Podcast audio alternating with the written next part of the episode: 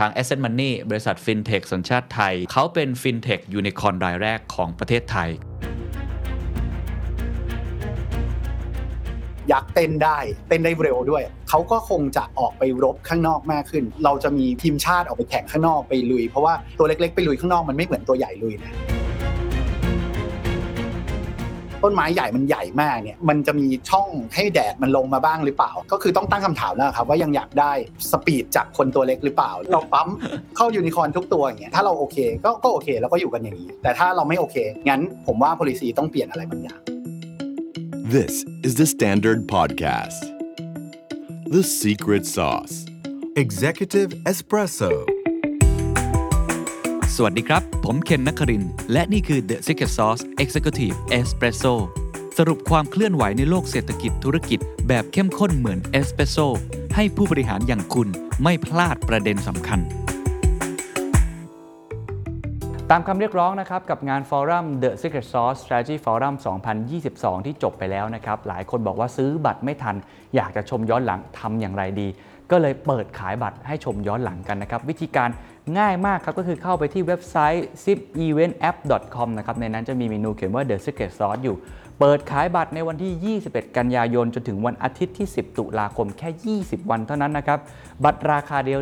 1,500 บาทนะครับโดยที่ผู้ที่ซื้อบัตรในรอบนี้สามารถรับชมย้อนหลังได้ถึงวันที่13พฤศจิกายน2564สำหรับหลายท่านที่ซื้อไปก่อนหน้านี้แล้วนะครับก็คือบัตรที่ชมสดเนี่ยก็สามารถขยายเวลาในการรับชมถึง13พฤศจิกายนได้อีกนะครับย้ำอีกครั้งครับโอกาสสุดท้ายจริงๆไม่อยากให้คุณพลาดนะครับเพราะว่าตอนที่เราหยุดขายบัตรไปเนี่ยมีคนเรียกร้องมาเยอะจริงๆนะครับในอินบ็อกซ์เนี่ยเป็นร้อยเลยเราก็เลยจัดการเปิดให้อีกครั้ง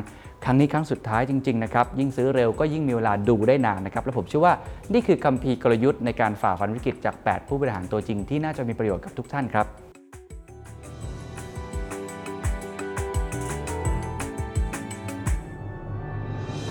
เหรียญ2ด้านของ Ascend Money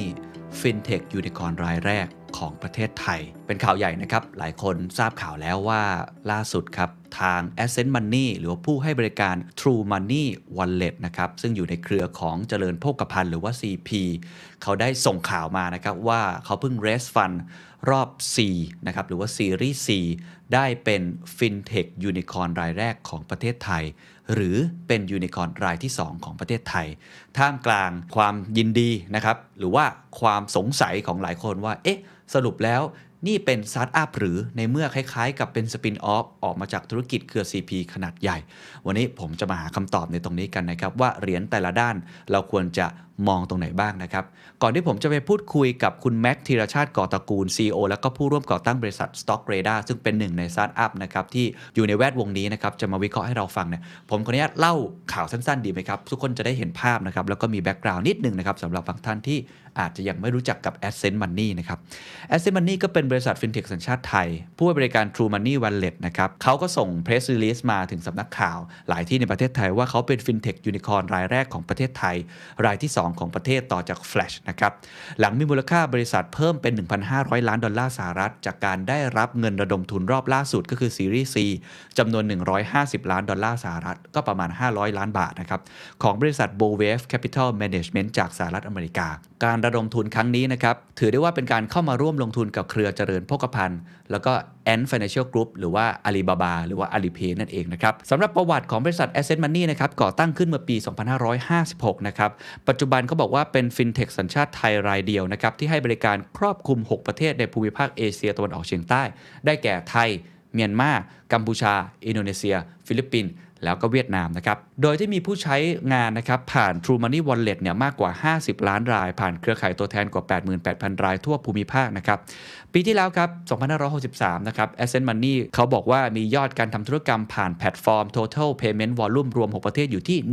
14,000 ล้านดอลลาร์สหรัฐโดยประเทศไทยมีอัตราการเติบโตของยอดการทำธุรกรรมรวมสูงสุดอยู่ที่ 84% ระหว่างปี2562ถึง2563นะครับกลุ่มธุรกิจของ Ascend Money แบ่ง หลักๆได้4กลุ่มนะครับก็คือ1 True Money ก็คือ Wallet ที่ผมกล่าวไปแล้วนะครับนอกจากนี้ยังมี True Money Transfer หรือบริการโอนเงินข้ามประเทศ2 Ascend Nano ครับบริการให้สินเชื่อ Nano Finance 3 Ascend Wealth นะครับให้บริการการลงทุนผ่านกองทุนต่างๆนะครับแล้วก็4 Ascend Assurance นะครับก็คือบริษัทนายหน้าประกันภัยนะครับก็มี4อย่างหลักๆทีนี้เราไปฟังต่อด้วยกับเขาว่าเหรียญ2ด้านที่คุณ Max Stock Radar เขามองเนี่ยมีอะไรบ้างและทำไมปลาใหญ่ที่เริ่มขยับตัวเร็วมากขึ้นในครั้งนี้อาจจะกระทบปลาเล็กๆพอสมควรครับข่าวใหญ่มากๆนะครับก็คือทาง Ascend Money บริษัท Fintech สัญชาติไทยที่เรารู้จักกันเป็นอย่างดีคือผู้ให้บริการ True Money Wallet นะครับตอนนี้เขาส่งข่าวนะมาให้กับเพรสเยอะมากเลยบอกว่าเขาเป็น Fintech Unicorn รายแรกของประเทศไทยก็คือรายที่2ต่อจาก Flash หลังที่มูลค่าบริษัทเนี่ยเพิ่มเป็นประมาณ 1,500 ล้านดอลลาร์สหรัฐก็คือได้รับลงทุนรอบล่าสุดซีรีส์4นะครับจำนวน150ล้านดอลลาร์จากบริษัท Bow Wave Capital Management จำกัดนะครับต้องบอกว่าหลายคนก็ตั้งข้อสงสัยหลายคนก็ไม่แน่ใจหรือบางคนก็อาจจะแสดงความยินดีด้วยมีหลายความคิดเห็นมากนะครับแม็กคิดยังไงกับปรากฏการณ์นี้ที่เขาบอกว่าตอนนี้เรามี Fintech Unicorn รายแรกของประเทศไทยผมว่าก็เป็นเรื่องที่น่ายินดีนะครับแสดงว่าใน area ของ fintech เนี่ยก็มีการเติบโตแบบเหมือนเรียกว่ากระโดดมากเลยเพียงแต่ว่าอันคำถามที่คนสงสัยและอาจจะไม่คุ้นกันก็คือเราอาจจะมองเขาเป็นแบบเหมือนพอชื่อ True Money ก็อาจจะไม่ได้มองว่าเป็นสตาร์ทอัพแล้วก็ระดมทุนเป็นฟินเทคแต่จริงๆฟินเทคยูนิคอร์นเนี่ยมันไม่ได้มีกฎเกณฑ์อะไรมาห้ามผมว่ามันจะเป็นบริษัทรูปแบบไหนจะเป็นสตาร์ทอัพตั้งขึ้นมาเองหรือจะเป็นคอร์ปอเรทตั้งหรืออะไรอย่างเงี้ยผมว่าไม่น่าจะต้องเสียเวลาไป define มันเพียงแต่ว่าต้องดูว่าเป้าหลักว่าแล้วแบบนี้บริการที่ทำขึ้นมาเนี่ยมันจะดีขึ้นแล้วก็เหมือนผู้บริโภคจะได้รับประโยชน์ยังไงอันนี้น่าจะน่าสนใจแล้วก็น่ายินดีว่าตัวใหญ่ๆเนี่ยเขาขยับเร็วแล้วไม่ได้อยู่แค่ในไทยแต่ว่าเริ่มออกไปหลายๆประเทศอันนี้เป็นสิ่งที่เราดีใจที่เห็นอยู่แล้วอะครับผมคือคีย์สำคัญที่แม็กพยายามจะบอกก็คือว่านิยามของสตาร์ทอัพเนี่ยจริงๆมันหลวมๆคือเราไม่สามารถบอกได้ว่าบริษัทนี้สตาร์ทอัพที่แท้จริงหรือว่าสตาร์ทอัพปลอมเทียมคือมันไม่มีใครนิยามแบบนั้นอยู่แล้วเพราะฉะนั้นอันเนี้ยก็ต้องบอกว่าการที่ได้รับการระดมทุนแบบนี้แม้ว่าจะเป็นบางคนบอกเป็นลูกของบริษัทที่ใหญ่มากนะครับและถือหุ้นต่างๆ Alibaba หรือเครือ CP เองเนี่ยอันนั้นเรื่องนึงเถียงกันได้ไม่จบนะว่าตกลงเป็นสตาร์ทอัพหรือไม่ใช่สตาร์ทอัพแต่อย่างน้อยนี่คือการระดมทุนครั้งใหญ่มากๆแล้วนะครับนี่ก็เลยถามแม็กต่อว่าไอ้การระดมทุนครั้งนี้เนี่ยเราต้องไปดูตัวบริษัทก่อนหลายคนอาจจะไม่คุ้นเคยว่าไอ้ Ascend Money จริงๆเขาทำธุรกิจเกี่ยวกับอะไรทำไมถึงได้รับโอกาสในการ raise fund สูงขนาดนี้ครับผมว่าธุรกิจการทำ wallet เนี่ยเป็นอุตสาหกรรมที่เรียกว่าต่อยอดได้เยอะเพราะว่ามันอยู่ใกล้คนก็เป็นกระเป๋าตังค์เราเลยแหละพอมันเป็นกระเป๋าตังค์เนี่ยก็แปลว่าทุก transaction ในการเคลื่อนไหวมันจะมีข้อมูลมหาศาลแล้วก็อย่างที่ทราบกันดีว่าข้อมูลต่างๆเนี่ยมันส่งผลเยอะมากๆในการสร้าง value ในอนาคตได้ไม่ว่าจะเป็น service ที่พอเราเป็นเจ้าของ e-wallet ก็คือแน่นอนทำ lending ก็น่าจะใหญ่มากใช่ไหมครับpayment ต่างๆinvestment จริงๆเป็น area ที่ใหญ่มากๆที่คนอาจจะไม่ค่อยพูดถึงกันเท่าไหร่แต่ว่าถ้าสมมุติว่าเราไปอยู่ในกระเป๋าตังค์แล้วอ่ะเราเห็น transaction หมดเราก็รู้แล้วแหละว่าอยากจะเอาอะไรมาขายให้หรือว่าควรจะมี service แบบไหนซึ่ง role model ในโลกเนี่ยก็แน่นอนก็คงต้องเป็นคนที่มาลงทุนในเขาแหละก็คือ AliPay ซึ่ง AliPay เนี่ยในตัวแอปเนี่ยโอ้โหมันคือเป็น super app ที่เป็นอีกทั้งโลกนึงเลยทำทุกอย่างได้เลยว่ากันว่า AliPay เนี่ยรู้จัก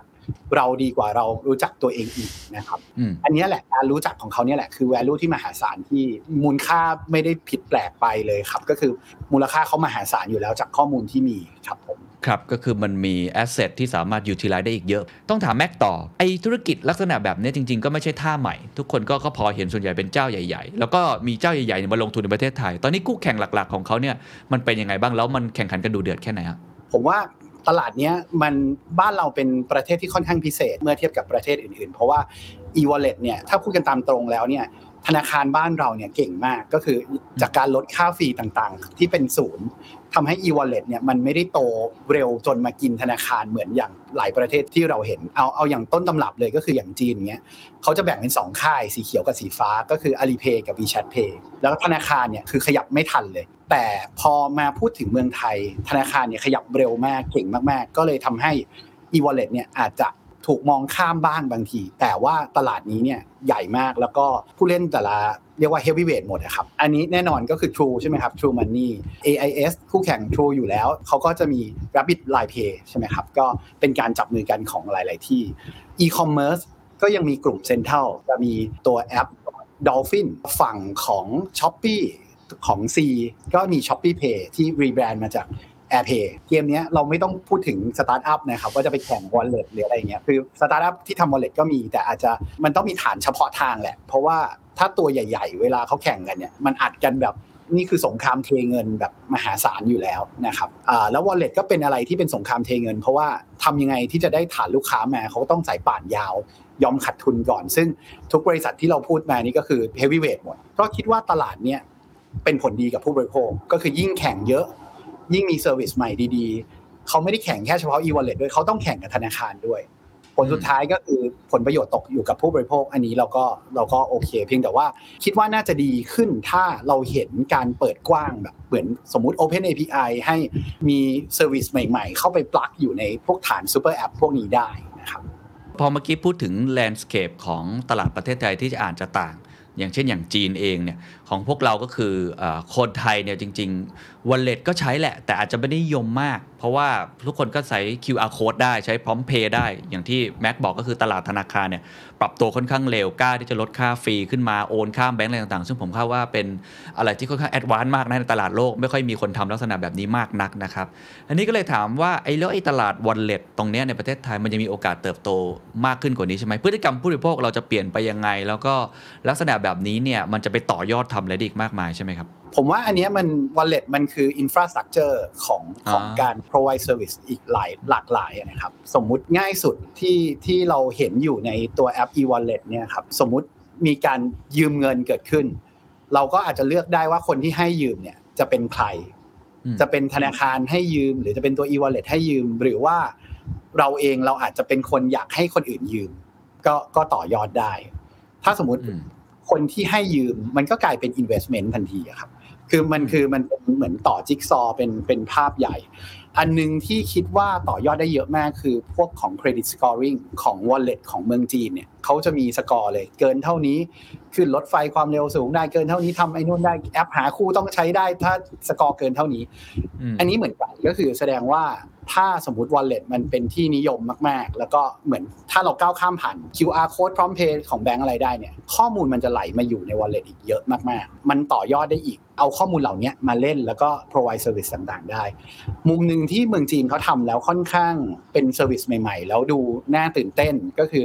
มุมประกันภัยก็สามารถถูก disrupt ได้ประกันภัยเนี่ยปกติเราจ่ายตังค์ไปเนี่ยก็คือมันจะต้องเป็น margin ของประกันค่อนข้างเยอะมากแล้วก็มีค่า agent fee มีค่าอะไรอย่างเงี้ยครับอย่างของ AliPay เนี่ยเขามี service ตัวนึงชื่อเซียงมู่เป่าเดือนละหยวนเดียวเท่านั้นมั้งครับถ้าใครเป็นมะเร็งขึ้นมาได้ไปเลยประมาณแบบ 100,000-200,000 หยวนก็คือแสดงว่ามัน lean process หมดนั่นก็คือกลับมาตอบทางเคนว่าผลสุดท้ายเนี่ยเกมนี้มันจะชนะได้ด้วยข้อมูล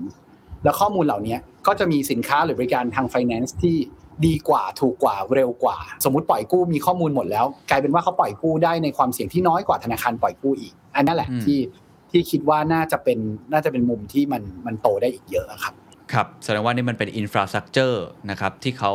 สร้างไว้เป็นพื้นฐานหลังจากนี้จะไปต่อยอดจะปลูกต้นไม้ตรงนี้จะไปเก็บดอกออกผลตรงนั้นโอ้โหมันโอกาสมากมายนะครับอย่างธุรกิจประกันก็ต้องบอกว่าเป็นธุรกิจที่ถูก disrupt น้อยนะในช่วงเวลาที่ผ่านมาพูดถึงเทคโนโลยียังมีช่องว่างยังมีโอกาสอีกมากมายที่ให้ทำนะครับอีกประเด็นนึงที่ต้องชวนคุยพอเห็นแล้วว่าตลาดใหญ่แล้วก็มีแต่ผู้เล่นรายใหญ่ๆ heavyweight ทั้งหมดเลยในต่างประเทศอะไรต่างๆด้วยเนี่ยอันเนี้ยซึ่งทราบมาว่าจริงๆมันก็อาจจะมีความแตกต่างจากบางประเทศหรือหลายประเทศพอสมควรแล้วก็คำถามที่หลายคนสงสัยเนี่ยเขาบอกว่าเอ๊ะอย่างที่บอกว่าโอเคเราไม่คิดแล้วเขาจะเป็นสตาร์ทอัพหรือไม่ใช่สตาร์ทอัพอะแต่ที่แน่ๆก็คือเขาเรสฟันได้สูงและที่แน่ๆก็คือเขามีแม่แบ็คอัพอยู่สูงมากไอ้ปรากฏการณ์นี้มันบอกอะไรกับวงการสตาร์ทอัพไทยวงการสตาร์ทอัพคุยอะไรกันอยู่ครับเพราะว่ากลายเป็นว่าโอ้โหสตาร์ทอัพคนนี้นี่พูดตามตรงคือเหมือนพ่อรวยมากแม่รวยมากอยู่แล้วเนี่ย มันก็อาจจะต่างจากคอนเซปต์เดิมๆใช่ไหมอันนี้พูดกันตรงๆแบบนี้เนี่ยมันเขาคุยอะไรกันในวงการบ้างครับมันสะท้อนอะไรบ้างผมว่าตอนนี้ที่สตาร์ทอัพอาจจะต้องรับรู้แล้วว่าเราเคยพูดจาหล่อๆบอกว่าปลาใหญ่กินปลาเล็กใช่ไหมเราบอกว่าปลาเร็วกินปลาช้านะสมัยเนี้ยแต่ตอนนี้มันคือปลาใหญ่ที่เร็วแบบเร็วจนคือเราเองอ่ะก็คือต้องการจะ disrupt แต่ตอนนี้อย่างที่คุณเคนเคยบอกคือยักษ์ตื่นแล้วก็คือเรา disrupt เขาไม่ทันเขากลับมา disrupt เราได้นะแล้วมันใหญ่กว่าเยอะมากเพราะฉะนั้น speed ก็ยังเป็นเรื่องเดิมที่สำคัญสุดของ startup อยู่ดีเพียงแต่ว่าตอนนี้ก็อาจจะต้องหามุมว่าสมมุติ ต้นไม้ใหญ่มันใหญ่มากเนี่ยเอ๊ะมันจะมีช่องให้แดดมันลงมาบ้างหรือเปล่าให้สตาร์ทอัพมีตลาดที่เป็นช่องว่างของตลาดที่เราไปฟิลอินได้ในกลุ่มตรงนั้นนะครับก็อาจจะต้องเป็นมุมแบบนั้นแล้วก็ผมว่าก็คงยังมีมุมอีกเยอะที่อาจจะร่วมมือกับเขาได้ก็ยังโลกสวยอยู่นะครับว่าแบบตัวใหญ่ๆคงไม่ได้อยากทำเองทุกอย่างเพราะว่าการทำเองทุกอย่างมันก็ช้ากว่าแล้วก็อาจจะไม่ได้มีความเชี่ยวชาญทั้งหมดผมว่าบางมุมเนี่ยถ้ามีการเหมือนเรียกว่าเปิดกว้างเป็น Open API หรือว่าเป็นอะไรอย่างเงี้ยให้เซอร์วิสของสตาร์ทอัพที่เขาทำกันอยู่แล้วไม่ต้องเป็นของเราเองอ่ะเป็นหลากหลายที่มีหลากหลายเนี่ยมันสามารถไปเชื่อมต่อในมาตรฐานกลางได้เนี่ยก็คงจะมีเซอร์วิสดีๆออกมาให้คนทั่วไปอีกเยอะพอสมควรเพียงแต่ว่าจุดนี้เนี่ยอาจจะต้องถึงเวลาที่บางอย่างต้องกลับมาหยุดคิดว่าเอ๊ะต่อไปถ้าสมมติไม่มีตัวใหญ่หมดเลยอย่างวีคที่แล้วเราเพิ่งตื่นเต้นกับ SCB ใช่มั้ยครับก็คือตอนนี้เทคคอมพานีในไทยก็คือมันรุ่นใหญ่หมดแล้วคราวนี้มันแปลว่าตัวเล็กๆในอุตสาหกรรมในสตาร์ทอัพเนี่ยสมมุติเป็นเด็กจบใหม่มาเลยเขาจะอยากทำงานกับที่ไหนก่อนเราก็อาจจะความ entrepreneurship มันอาจจะเบาลงหรือเปล่าแต่แน่นอน corporate เขาก็ไม่ได้เป็น corporate แล้วอ่ะก็กลายเป็น tech firm แล้วมันก็อาจจะต้องบิดมุมหามุมแล้วก็ยังไงสตาร์ทอัพมันมีโจทย์อยู่แล้วว่าต้องรอดก็คือหาท่าคิดไปเรื่อยๆแล้วก็หามุมอยู่แล้วครับว่าทำยังไงถึงจะหาอัพไซด์มาได้ก็ผมว่าเป็นเรื่องดีต่ออุตสาหกรรมโดยรวมแน่ๆเรื่องพวกนี้ตัวยักษ์เคลื่อนไหวเนี่ยเป็นเรื่องดีแน่ๆที่อย่างน้อยคนให้ค่ากับอุตสาหกรรมเทคมากขึ้นแต่ว่าเรื่องที่ challenge ก็คือแล้วเราจะปรับตัวได้เร็วพอไหมคือสปีดที่เรามีอยู่ก็อาจจะยังเร็วไม่พอก็ต้องเร็วกว่านี้แล้วก็หามุมที่ไปเวิร์กกับเขามากกว่านี้ครับครับคือพูดอุตสาหกรรมโดยรวมผมเห็นภาพเลยว่าการที่เขาตัวใหญ่แล้วเขาอาจจะช้ามานานเนี่ยก็ต้องให้ความเป็นธรรมกับเขาว่าพอเขาปรับได้เร็วเนี่ยเขาก็ต้องวิ่งและใช่ไหมเขาก็ต้องรีบทำและเราเห็นเคสปรากฏการณ์อย่าง SCBX หรือว่าอย่างเนี่ยล่าสุดคือ Ascend Money ในภาพรวมมันก็ดูโอเคตลาดเติบโตแรงงานเพิ่มขึ้นมีการจ้างงานเทคโนโลยีพัฒนาอะไรต่างๆนะครับแต่ว่าสิ่งที่หลายคนกังวลก็คืออย่างที่แม็กบอก2ข้อซึ่งเดี๋ยวผมจะถามต่อเอาตัวความสามารถในการแข่งขันของรายย่อยก่อนซึ่งนี่เป็นเรื่องที่เราคุยกันในประเทศไทยในหลายๆอุตสาหกรรมมานานพอสมควรอยู่แล้วว่ามันกระจุกอยู่ใช่ไหมครับพอเขาทั้งใหญ่ทั้งเร็วแล้วคนตัวเล็กๆเนี่ยทำไงอ่ะในวงการสตาร์ทอัพคิดอะไรกันอยู่ว่าจะโต้กลับยังไงจะสู้ยังไงหรือแม็กเองก็ทำสตาร์ทอัพหรือในวงการสตาร์ทอัพที่เราเล็กระดับหนึ่งอ่ะแม้ว่าเราจะสเกลขึ้นมาแต่เราก็ยังไม่ใหญ่มากพอเนี่ยเราจะมีพื้นที่ยืนอยู่ตรงไหนเราจะทำยังไงหรือเราต้องรวมตัวกันทำอะไรมันเป็นเรื่องใหญ่มากใช่ไหมครับในปัจจุบันของในวงการสตาร์ทอัพไทยจริงๆสตาร์ทอัพเราที่แบบเหมือนสเกลดีๆทำความสำเร็จได้แบบโตไวขึ้นมาเนี่ยมันก็มีหลายตัวนะครับแล้วก็คงมีการร่วมมือที่เห็นกันมากขึ้นจริงๆปัญหาที่มองแล้วสำคัญที่สุดก็คือเทคทาเลนต์ในเมืองไทยอะครับมันไม่ได้มีจำนวนเยอะมากการที่ตัวใหญ่ทั้งหมดเนี่ยเหมือนกลายเป็นเทคคอมพานีหมดก็แปลว่าเราก็ต้องแข่งแย่งชิงดีเทคกันอีกมหาศาลแล้วก็ผลสุดท้ายเนี่ยมันคือตลาดเสรีอะครับเราไม่สามารถไปสั่งว่าเฮ้ยคุณตัวใหญ่ห้ามแข่งอย่างนี้มันก็ไม่ถูกต้องอยู่แล้วเราเองต่างหากที่ต้องปรับตัวมากกว่าทีนี้ถามว่าเรามองยังไงผมว่ามันมีพื้นที่ที่แบบมันไม่ใหญ่พอให้เขาเข้ามาแล้วมันเข้ามาแล้วยังไม่คุ้มแต่เราก็ต้องรีบ penetrate ตรงนั้นให้เร็วพอแล้วก็โจทย์ที่สำคัญเลยก็คือผมว่ารอบนี้มันดีตรงที่ตัวใหญ่เขาไม่ได้มองในบ้านนะครับก็คือทั้ง2เจ้าสมมุติ SCB กับ True เนี่ยเราเห็นข่าวยักษ์ขยับเนี่ยแล้วคิดว่าไม่ใช่จบแค่2บริษัทนี้แหละคงจะมีอีกหลายบริษัทที่ปรับตัวแล้วก็กลายเป็นเรียกว่าอย่างที่คุณเคนบอกยักษ์เต้นได้แบบเต้นได้เร็วด้วยเขาก็คงจะออกไปรบข้างนอกมากขึ้นอันนี้เป็นสิ่งที่เรารอเห็นอยู่แล้วในมุมสตาร์ทอัพเราก็คงรู้แหละว่าเราต้องปรับตัวยังไงแต่ถ้าในมุมคนไทยเนี่ยเราก็รู้สึกดีนะว่าเฮ้ยเราจะมีแบบเหมือนทีมชาติออกไปแข่งข้างนอกไปลุยเพราะว่าตัวเล็กๆไปลุยข้างนอกมันไม่เหมือนตัวใหญ่ลุยนะถ้าเราลุยแล้วมีอัพไซด์กับประเทศได้ก็แปลว่าทุกคนก็วินกันหมดถ้ามันไม่มีคนชนะเลยมันก็อยู่กันอยู่ในวงแค่นี้แหละแต่ถ้าเราออกไปข้างนอกได้อันเนี้ยน่าจะเป็นอัพไซด์แล้วทำให้ทุกอย่างมันโตขึ้นต้องเน้นเรื่องปรับตัวเร็วแล้วก็เห็นโอกาสเร็วแล้วก็แน่นอนรู้อยู่แล้วว่าสู้ไม่ชนะก็ต้องไปเป็นพวกเขาอ่ะก็ต้องแบบเหมือนไปคุยอ่ะว่าแบบเฮ้ยมุมเนี้ยเราทำเร็วกว่าเราโฟกัสมากกว่าจับมือกันไหมหรืออะไรเงี้ยครับสมัยนี้มันเปิดหมดอยู่แล้วเราก็ต้องหาท่าไปเรื่อยครับ ผมก็เมื่อกี้ผมจับได้2ประเด็นอันที่1ก็คือต้องไปจับมือเขาทำอะไรสักอย่างอันที่2ก็คือต้องเล่นในเกมที่มันอาจจะไม่ใหญ่พอสำหรับเขาลงมาเล่นแล้วอาจจะไม่คุ้มแต่เป็นตลาดที่เราสามารถมีฐานที่มั่นตรงนี้ได้แต่ปัญหาอย่างหนึ่งก็คือยังไม่แน่ใจเรื่อง talent เนาะว่าการดึงดูด talent ต่างๆเนี่ยมันจะมีอะไรที่เป็น benefit ของเราที่จะดึงดูดได้ต่างจากแรงดึงดูดของเนี่ยยานแม่ที่จะดูดคน เข้าไปทำงานใหม่ๆเยอะแยะมากมายเลยนะครับซึ่งประเด็นเมื่อกี้ผมต่อยอดจากคุณแม็กนิดนึงคือถ้ามองในภาพใหญ่เนี่ยใช่ว่าประเทศไทยก็เหมือนมีทีมชาติออกไปเล่นมากมายนะครับในประเทศอื่นๆเนี่ยเขามีวิธีการจัดการกับเรื่องนี้ไหมหรือว่าเขาก็ปล่อยตลาดเสรีแบบที่แม็กบอกคือใหญ่ก็ทำใหญ่ไปเรื่อยๆพอเขาปรับได้ก็ไปเร็วเลยหรือว่าจริงๆแล้วเขาจะทำยังไงให้ความสามารถในการแข่งขันในประเทศมันเป็นธรรมหรือว่าเท่าเทียมด้วยครับจริงๆถ้าสำหรับตัวเล็กอะครับยังไงคงหนีไม่พ้นว่าภาครัฐอะต้องเป็นคนที่ช่วยกำหนดเกมก็คืออย่างตอนนี้เนี่ยเราเห็นตัวใหญ่เริ่มขยับแล้วก็เริ่มกินตลาดมากขึ้นเรื่อยๆแต่ว่าเรายังไม่เห็นแบบจีนที่ล่าสุดที่บอกแอนอย่าเพิ่งเข้าตลาดเขามาจัดระเบียบสังคมของจีนอะไรเงี้ยครับคือสเต็ปถัดไปยังไงเราก็ต้องไปถึงเพราะว่าการเป็นเทคแพลตฟอร์มและใหญ่มากๆเนี่ยมันก็คือการต้องมีการเลกูเลตในบางมุมบ้างเหมือนกันอย่างที่เราเห็นของจีนเนี่ยจีนตอนแรกเนี่ยเทคเขาเกิดได้เพราะว่ารัฐปกป้องไม่ให้ Google เข้ามาไม่ให้ Facebook เข้ามาคือเขากั้นจนตอนนี้มันเป็นยักษ์เลยเพราะฉะนั้นนโยบายรัฐอ่ะสำคัญมากก็คือสมมุติบอกว่าถ้าทำงานกับสตาร์ทอัพเล็กๆอาจจะบอกว่าเอ้ยเวฟ personal income tax ไหมคือให้มันมี spirit ของ entrepreneurship อยู่อย่างเงี้ยครับหรือสตาร์ทอัพที่ยอดขายยังไม่ถึง100ล้านต่อปีเป็นไปได้ไหมที่ให้คนส่วนใหญ่ในไทยอุดหนุนอาจจะเหมือนเราเที่ยวด้วยกันเหมือนช้อปปิ้งต่างๆคนละครึ่ง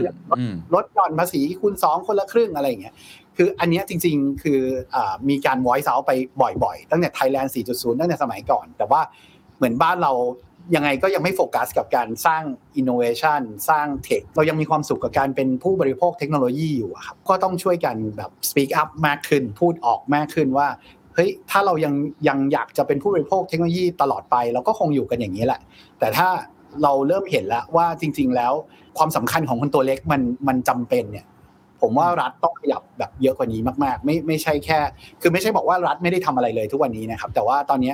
ภาพใหญ่มันคือเราจะทำยังไงให้คนเข้าถึงโอกาสได้เท่ากันโดยที่ตัวใหญ่ไม่ได้ทำให้เรียกว่าดูดปุ๋ยไปหมดแล้วจากดินอย่างเงี้ยมันก็คงโตไม่ได้เราก็คงต้องมีกระถางเล็กๆให้เขาแบบแยกออกมาแล้วก็เติบโตได้ในมุมอย่างนั้นนะครับครับพอคุณแม็กพูดถึงจีนนี่เราเห็นภาพเลยเนาะว่าเขาแบ่งเป็นสเต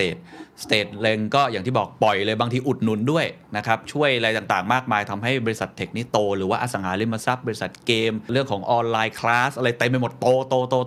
พอตอนนี้มาก็ใช้คอนเซปต์ common prosperity เนาะ micro take macro give evergreen คือปล่อยระเบิดเลยไม่สนใจเลยก็คือกะว่ายังไงก็ต้องทำให้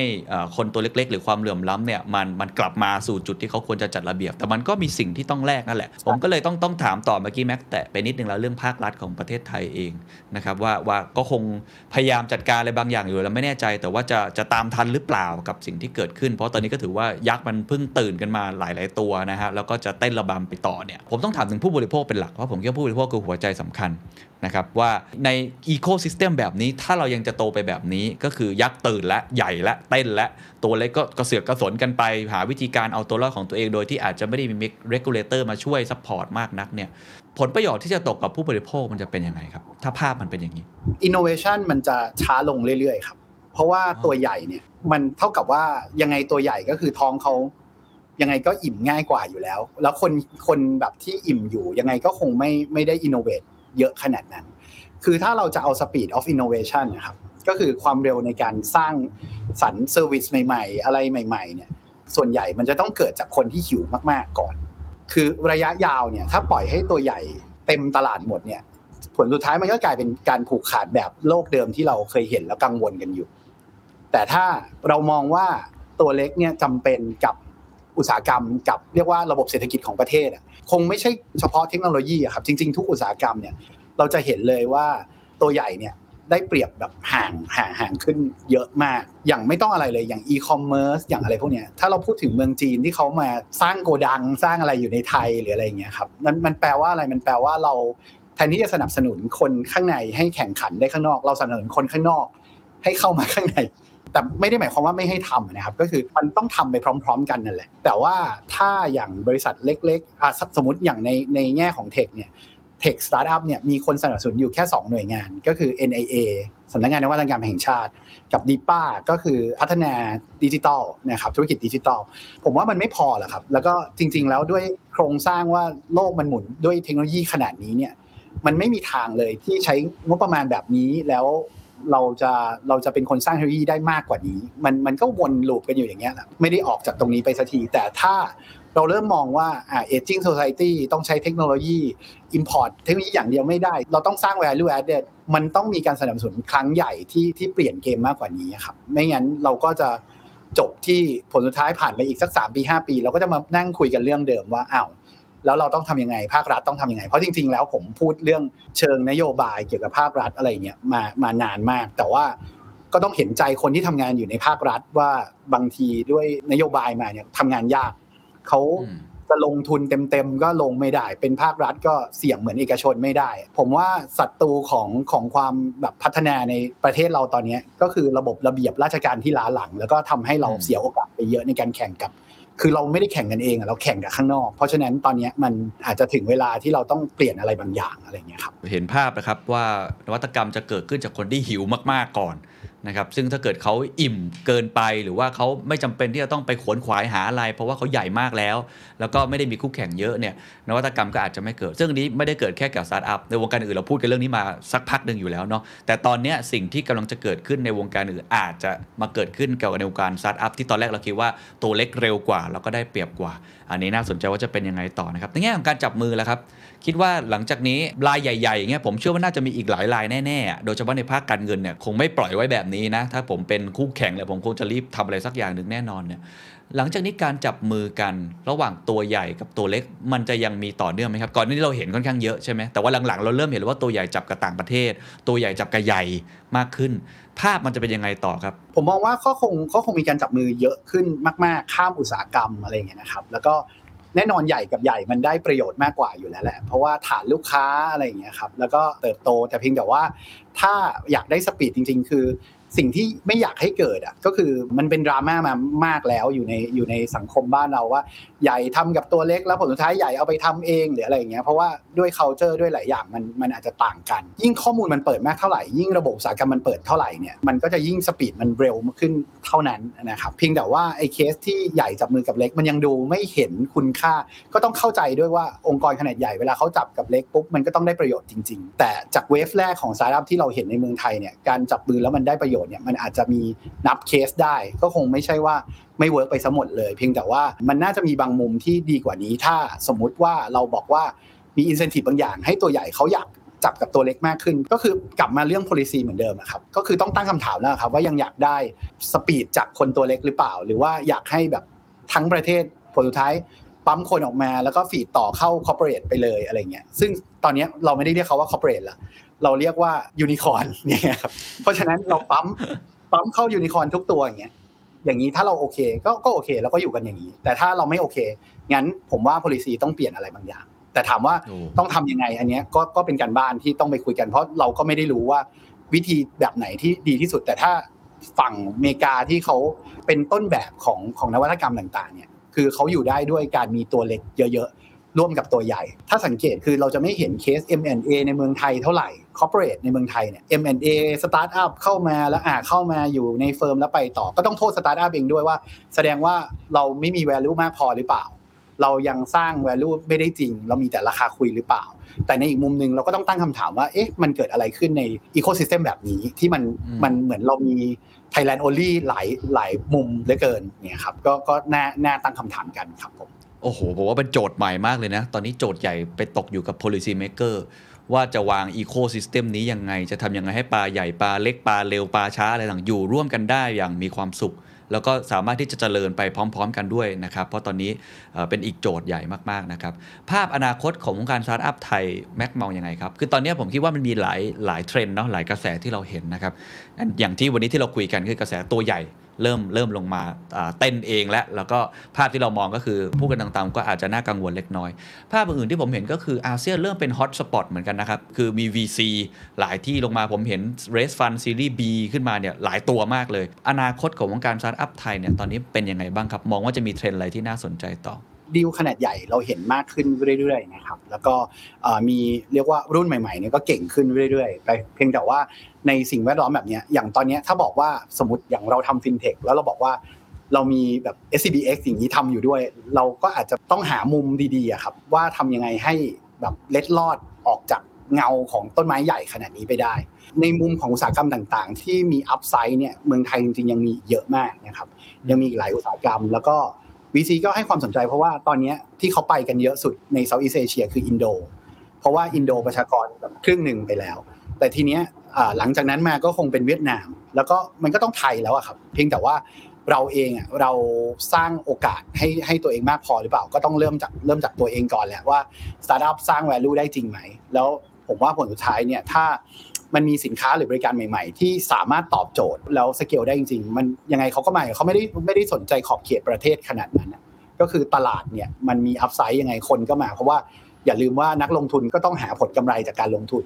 ถ้าธุรกิจที่มันดีมันก็ดึงดูดเองครับโดยที่เราไม่จำเป็นจะต้องแบบบู๊อะไรมากแต่เพียงแต่ผลสุดท้ายก็คือคนที่คุมสิ่งแวดล้อมเนี่ยแหละผมว่าเป็นปัจจัยสำคัญสมมติรัฐบาลประกาศออกมาเลยบอกว่า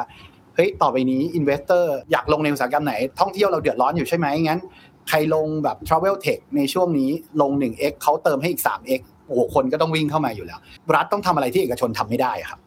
ถ้ารัฐทำอะไรที่เอกชนทำได้ไม่ต้องเป็นรัฐก็คือต้องทำอะไรที่เป็นเชิงอย่างนี้แหละแล้วมันจะสามารถต่อยอดได้อีกเยอะมากๆเลยครับเทียบวันนี้กับน่าจะประมาณ 7-8 ปีที่แล้วใช่ไหมที่ Stock Radar เกิดขึ้นเป็นสตาร์ทอัพวันนี้กับวันนั้นอันไหนยากกว่ากันคำถามที่ดีผมว่ามันสนุกตลอดเวลาอยู่แล้วนะคือตอนนั้นน่ะมันอาจจะได้สปอตไลท์เยอะไอ้นี่จะเปลี่ยนโลกออกมาแบบทำยังไงจะเปลี่ยนโลกเราจะแบบฟินเทคช่วงแรกๆเนี่ยมีคนมาถามว่าแบบเนี่ยโหจะมาฆ่าแบงค์เลยเหรอจะฆ่าแบงค์ยังไงผมตอบตั้งแต่ตอนนั้นเลยนะว่าจะเอาอะไรไปฆ่าเขาวะมันคือนี่มันเป็นแบบรูปแบบอีกแบบนึงอะไรเงี้ยวันนั้นกับวันนี้ผมว่าวันนี้ความสนใจของสังคมอาจจะไม่ได้สูงเท่าณวันนั้นในเวลาที่แบบเหมือนตลาดมันคึกคักมากๆอะไรเงี้ยความสนใจของสังคมอาจจะไปอยู่ว่าเฮ้ยตัวใหญ่นั้นก็ทำเองแล้วว่ะอันนั้นก็ทำเร็วแล้วอะไรเงี้ยอ้าวแล้วพวกนี้มันจะอยู่ยังไงไหนพูดไว้เยอะทำได้จริงไหมอะไรเงี้ยครับอันเนี้ยที่เรายังต้องหาทางเอาตัวรอดแล้วก็ดูว่าอัพไซด์ใหม่ๆมันอยู่ตรงไหนจริงๆด้วยคอคอนเซ็ปต์ยังเหมือนเดิมยากอันไหนยากกว่าผมว่ามันยากคนละแบบในแต่ละสเตจของการเติบโตแต่ถามว่า Stock Radar มันโตเร็วอย่างที่เราหวังไว้ตอนแรกไหมมันก็ไม่ได้เร็วเท่าที่เราหวังไว้ตอนแรกด้วยตัวเราเองซะส่วนใหญ่แล้วก็ด้วยกฎระเบียบกฎเกณฑ์ต่างๆที่เรารู้สึกว่าเฮ้ยทำไมประเทศนั้นทำโมเดลนี้ได้ประเทศเราทำไม่ได้วะจนผลสุดท้ายตัวใหญ่ทำจริงๆมันทำได้แต่เขาต้องเป็นตัวใหญ่ทำเท่านั้นอะไรเงี้ยมันก็เป็นความจริงที่เจ็บปวดแต่ถามว่าเรายอมแพ้ไหมคงไม่ใช่เพราะว่ายังไงก็ตามเนี่ยเราก็ยังเห็นโอกาสใหม่ๆคือที่เรายังลุยอยู่ก็แสดงว่าเรายัง invest ในตัวเองอยู่ว่าอันนี้มันมี upside ใหญ่พอที่เราเชื่อว่าวันหนึ่งมันเราจะเปลี่ยนมันได้ก็ต้องหาท่าไปแล้วก็หวังว่าจะเกิดโอกาสที่เรียกว่าจับมือกับพาร์ทเนอร์ต่างๆไม่ว่าตัวใหญ่ตัวเล็กหรือว่าหา upside ของตลาดได้แล้วก็สตาร์ทอัพอีกหลายๆตัวก็เป็นเหมือนกันจริงๆเวฟของโควิดเนี่ยกระทบสตาร์ทอัพเยอะมากเพราะว่า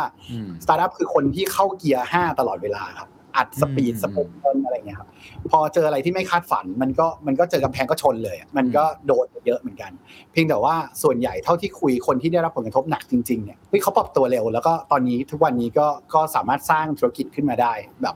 ผ่านเวลาได้ผมก็เรียกว่าน่าจะยังมีโอกาสอีกเยอะมากคือบ้านเรามันยังมีอะไรที่แบบสามารถทำให้มัน efficient ขึ้นได้อีกเยอะเพียงแค่ว่าเราต้องอยู่ในอุตสาหกรรมที่